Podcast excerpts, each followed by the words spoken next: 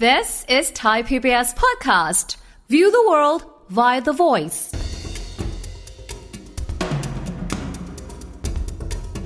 คือสมองไหลก็หมายถึงทรัพยากรมนุษย์ หรือบุคลากรที่มีความรู้ความสามารถ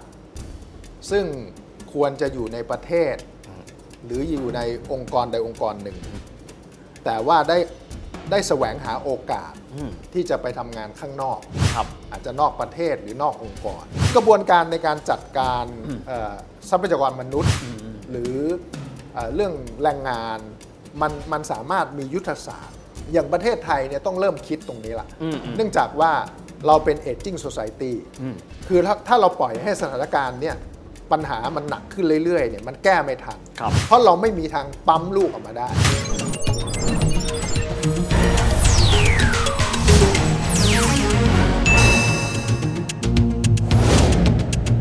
สวัสดีครับยินดีต้อนรับเข้าสู่รายการเศรษฐกิจติดบ้านนะครับ วันนี้เราจะมาคุยถึงเรื่องของคำว่าสมองไหลครับ เราจะเห็นหลายครั้งนะครับว่าคนไทยที่เก่งๆ เป็นระดับมันสมองเนี่ยบางครั้งแทนที่เขาจะเลือกทำงานในประเทศไทย แต่เขากลับเลือกที่ว่าไปทำงานที่ต่างประเทศดีกว่า ปรากฏการณ์นี้เกิดอะไรขึ้น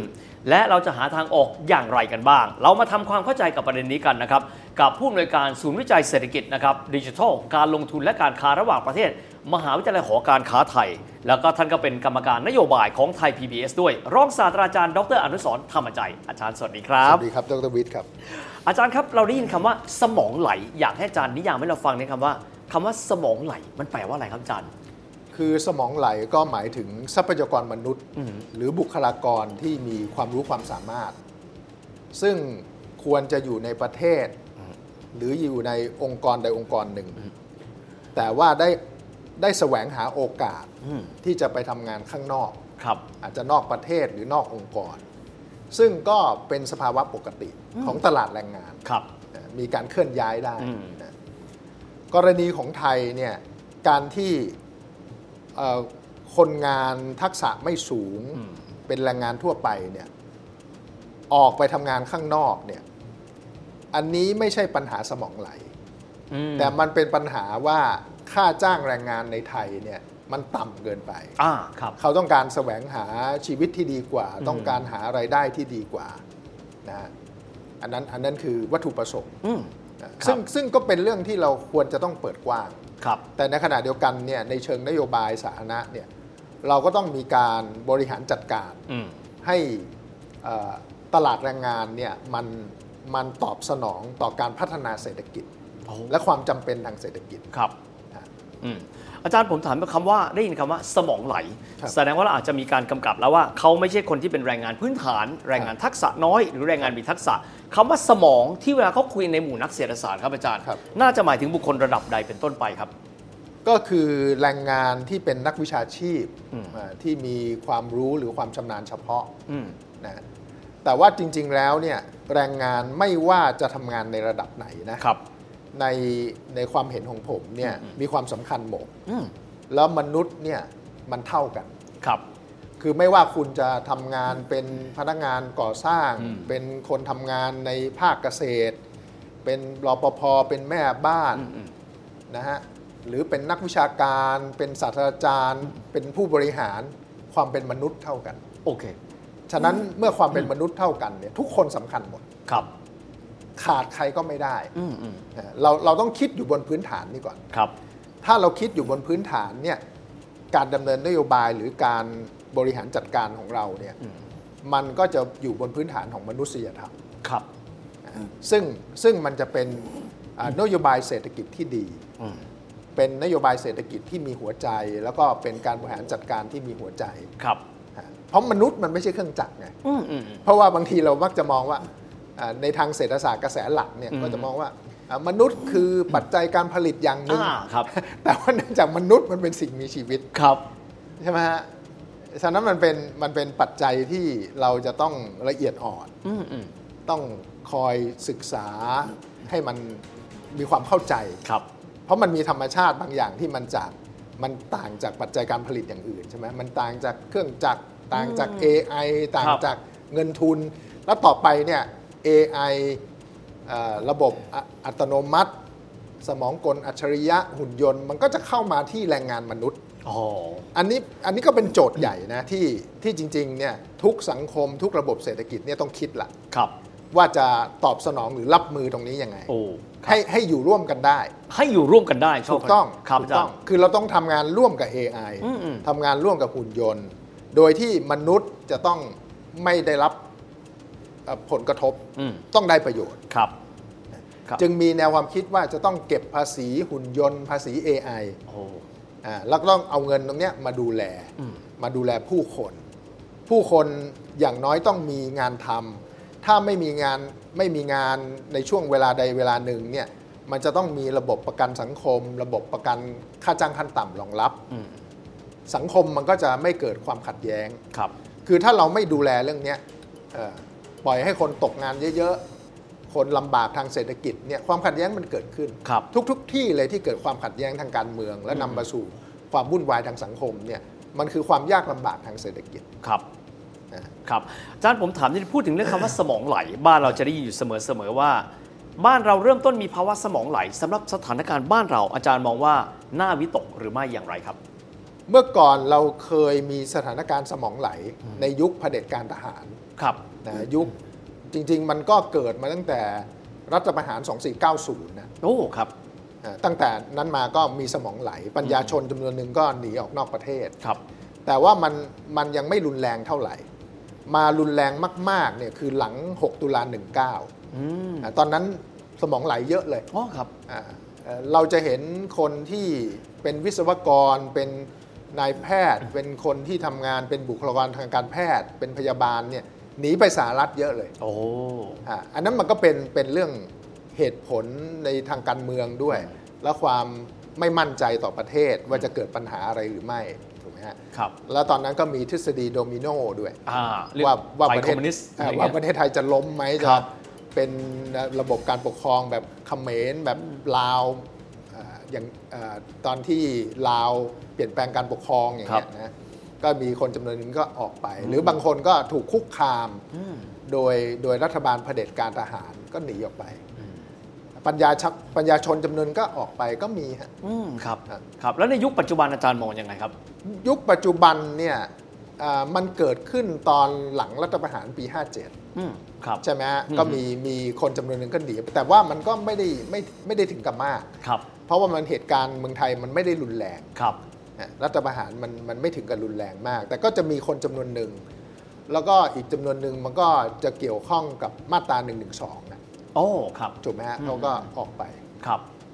ครับ อ่ะอันนี้ก็ถือว่าสมองไหลเหมือนกัน เพราะว่า อืมอืม คนที่ออกไปนี่คือคนเป็นปัญญาชนน่ะ ครับ อาจารย์มองว่าเรื่องของกรณีสมองไหลคงไม่ได้เกิดขึ้นเฉพาะประเทศไทย ผมว่าหลายที่เลยนะครับ ครับ อธิบายด้วยทฤษฎีทางเศรษฐศาสตร์นะครับ ครับ การที่สมองไหลมันเกิดจากสาเหตุอะไร เพราะแน่นอนทุกประเทศเองย่อมอยากจะได้ทรัพยากรมนุษย์ที่ดีที่สุด ในการพัฒนาตัวเอง มันเกิดอะไรขึ้นครับอาจารย์ครับ มันก็เป็นเป็นเรื่องของอุปสงค์อุปทาน แล้วมันก็เป็นเรื่องของปัจจัยที่ผลักดัน กับปัจจัยที่ดึงดูดนะปัจจัยที่ผลักดันก็คือประเทศ ซึ่งมันอยู่ในสภาวะที่มันมีความยากลำบากทางเศรษฐกิจเอ่อมีปัญหาสงคราม มีปัญหาวิกฤตการณ์ความรุนแรงทางการเมือง ครับ อันนี้สมองไหลอย่าง อืม อย่างสมองไหลที่เกิดขึ้นในในเยอรมัน สมัยที่อดอล์ฟฮิตเลอร์ขึ้นมามีอำนาจพรรคนาซี โอ้ครับ นะฮะตามไล่ล่าคนยิว โอ้ ครับ ปัญญาชนชาวยิวเนี่ยหนีไปสหรัฐ อ่า หนีไปประเทศอื่นๆ ในยุโรปอย่างมหาลัยแห่งหนึ่งเนี่ยในนิวยอร์กเนี่ย ครับ New School for Social Research เนี่ย อือฮึ อันนี้คือปัญญาชนจากเยอรมัน ครับ จากหลายประเทศในยุโรปที่หนีฮิตเลอร์มา โอ้ ที่เป็นพวกคนยิวตอนนั้นนะฮะ อ่า ครับ ส่วนส่วนมากเป็นยิว อืม แต่แต่ก็มีมีเชื้อสายอื่นด้วย ครับ อ่าก็มาจัดตั้งเป็นมหาวิทยาลัย ครับ เรียกว่า New School for Social โอ้ Research อ่ะอันนี้อยู่ที่นิวยอร์กเลยอัครั น บ นี้ทุกคนรู้ว่าตั้งขึ้นมาเพื่อรอง รองรั รับ บปัญญาชนที่ รองรับสมองเลย ใช่ แล้ว ค อ รับ ย่างอย่างอัลเบิร์ตไอน์สไตน์ก็เหมือนกัน อื ถูกไหม มครับ อ่ะไปทำงานที่ปรินสตันใช่ไหมก็ก็หนีมาจากหนีมาจากเยอรมันเหมือนกั ครับ อ่ะ อืม ก็เป็นปัญญาชน ครับ นะ แล้วกับสภาวะปัจจุบันครับอาจารย์ เพราะว่าจะมีคนเก่งๆ จากหลายประเทศ เช่นในภูมิภาคของเรา แล้วก็ออกไปหางานในต่างประเทศ เอ่อเมื่อสักครู่เนี่ยผมผมพูดค้างไว้ก็คือว่า ปัจจัยผลักดันกับปัจจัยดึงดูด โอ้ โอ้ อย่างกรณีปัจจัยผลักดันเนี่ย ครับ เอ่ออธิบายชัดละในกรณีของเยอรมัน ครับ อันนี้ push factor นะอาจารย์นะ หรือแม้กระทั่งกรณีของจีนอย่างเงี้ย อ๋อ ที่มันเกิดสงครามกลางเมืองการต่อสู้ระหว่างก๊กมินตั๋ง อืม กับราชวงศ์ชิง ครับ แล้วตอนหลังก๊กมินตั๋งสู้กับคอมมิวนิสต์ อืม เกิดปัญหาภัยพิบัติทางธรรมชาติ คนจีนก็ทะลักหนีออกมา อืม ทางเอเชียตะวันออกเฉียงใต้เพื่อ ครับ ให้มีชีวิตใหม่ มาตั้ง โอ้ ลกลากมาตั้งถิ่นฐานใหม่ ครับ ในขณะที่ในสยามหรือในประเทศไทยตอนนั้น ก็มีปัจจัยดึงดูด เพราะสยามต้องการแรงงาน ก็เปิดกว้าง แมทช์กันพอดีเลย ถูกต้องให้ อ๋อ คนจีนเข้ามาก็เหมือนกันในยุคปัจจุบันเนี่ ค ย รับ คือประเทศไหนที่ขาดแคลนแรงงาน หรือขาดแคลนวิชาชีพบางอย่างเขาก็เปิดโอเพนรับสมัครคนไปเป็นซิติเซนไปเป็น อืม พลเมืองได้ ครับ อย่างแคนาดาเนี่ยชัดเจนถูกไหม อ๋อครับ เปิดรับให้เขาไปตั้งถิ่นฐานรับพลเมือง ครับ หรือฟินแลนด์อย่างเงี้ ครั ย บ ก็มีฟินแลนด์สวีเดนเราก็เห็นอยู่ ครับ หรือสหรัฐอเมริกาเนี่ยก็ประกาศเป็นระยะระยะ อ๋อ แต่ระบบของสหรัฐเนี่ยเขาเขาดีเขาฉลาด อืมอืม เขาก็คัดคนเก่งๆ เข้าไปเยอะ ครับ แต่ฉะนั้นเราก็จะเห็นนะว่าคนที่ได้รางวัลโนเบลไพรส์เนี่ยสาขาต่างๆเนี่ยจำนวนมากเลย ไม่ใช่คนที่เกิดในสหรัฐฮะคือเป็นเป็นสัญชาติสหรัฐโดยการแปลงสัญชาติ อืมอืมครับ อ่าเดิมเดิมเป็นชาติอื่น ครับ แปลงไม่ใช่ สมองก็ไหลไปสหรัฐ อ่าหรืออย่างดูง่ายๆเลยคนที่ก่อตั้งเทสลาอย่างเงี้ย อ่าครับ SpaceX เนี่ยอีลอน ครับ มัสเนี่ย ครับ ไม่ใช่ไม่ใช่คนสหรัฐ ก็เกิดที่แอฟริกาใต้ ถูกต้อง ครับ แล้วก็มาอยู่แคนาดาก่อนแล้วถึงย้ายเข้า โอ้ มา คือ รับ คือกระบวนการในการจัดการเอ่อทรัพยากรมนุษย์ หรือเอ่อเรื่องแรงงาน หรืออาจจะเป็นนโยบายประชากรศาสตร์เนี่ยมันมันสามารถมียุทธศาสตร์ หรือมีนโยบายที่มันเหมาะสมได้ ครับ อย่างประเทศไทยเนี่ยต้องเริ่มคิดตรงนี้ละ อืมอืม เนื่องจากว่าเราเป็น aging society อืม คือถ้าถ้าเราปล่อยให้สถานการณ์เนี่ยมันมันปัญหามันหนักขึ้นเรื่อยๆเนี่ยมันแก้ไม่ทัน ครับ เพราะเราไม่มีทางปั๊มลูกออกมาได้ อืม อันนี้สำคัญ มันไม่ใช่อยู่ดีๆเดนเดนระบิดขึ้นมา อ นะ ยู่ อาจารย์ ดี นะ ๆคุณจะให้ผู้หญิงผู้ชายมาเกิดเอ่อเคมีตรงกันแล้วแต่งงานกัน แล้ว มีคมีวาม ลูก รัก ปั๊บไม่ได้ ลูก ง่า ชาย ยถูกต้อง ก็เหมือนสิงคโปร์พยายามทำอะจัดเลิฟโบสให้ผู้หญิงผู้ชายมาเจอกัน ครับ เขาก็อาจจะไม่ปิ๊งกันก็ได้ ถูกต้องนะโอ้ มันก็เลยมีปัญหาเรื่องเอจิ้ง o c i ตี้สิงคโปร์ก็มีปัญหาอ่ะแต่เขาก็โอเพ่นที่จะรับคนเข้ามาตั้งถิ่นฐาน ครับ แต่ว่าตั้งถิ่นฐานเราก็ต้องเหมือนคล้าย ๆ มีมีเกณฑ์น่ะ อืมอืม ว่าจะรับคนแบบไหนถูกไหม ครับ อ่า อาจารย์ครับทีนี้มาที่ประเทศไทยกันบ้าง ข้อ ครับ เสนอแนะเชิงนโยบาย ครับ จากมุมมองที่เป็นนักเศรษฐศาสตร์อย่างอาจารย์ว่า แล้วเราจะทำยังไงให้คนไทยที่เก่งๆ ที่เป็นระดับมันสมองอยากอยู่ประเทศไทย แทนที่จะไปคิดว่าเราไปหาโอกาสที่ต่างประเทศจะดีกว่าครับอาจารย์ คือมันไม่ใช่ว่าผมบ้าประชาธิปไตยนะครับ ผมต้องบอกดรวิทย์ ครับ คือเราต้องทำให้ประเทศเนี่ย อืม เป็นประชาธิปไตยที่มั่นคง อืม เพราะคนเก่งๆ ปัญญาชนเนี่ยเขาชอบเสรีภาพ ครับ คือถ้าคุณไม่มีเสรีภาพในการคิดเสรีภาพในการพัฒนาประดิษฐ์อะไรก็ตามเนี่ย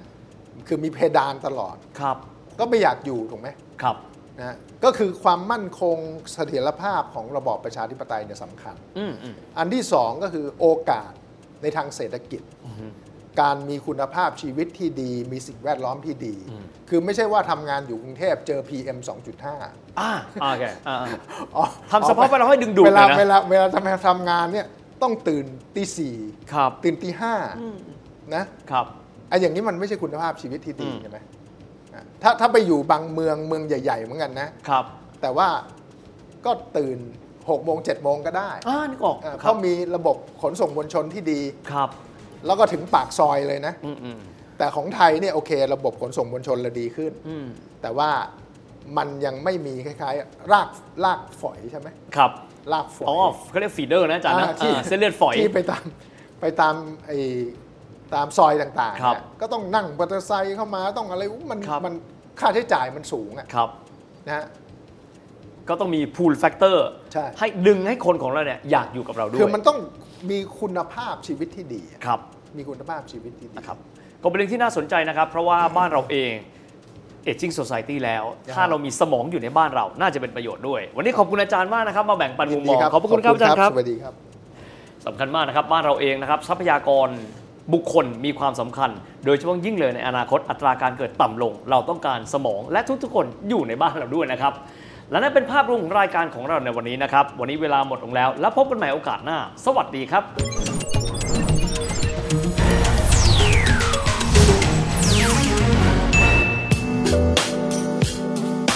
ติดตามรายการทางเว็บไซต์และแอปพลิเคชันของไทย PBS Podcast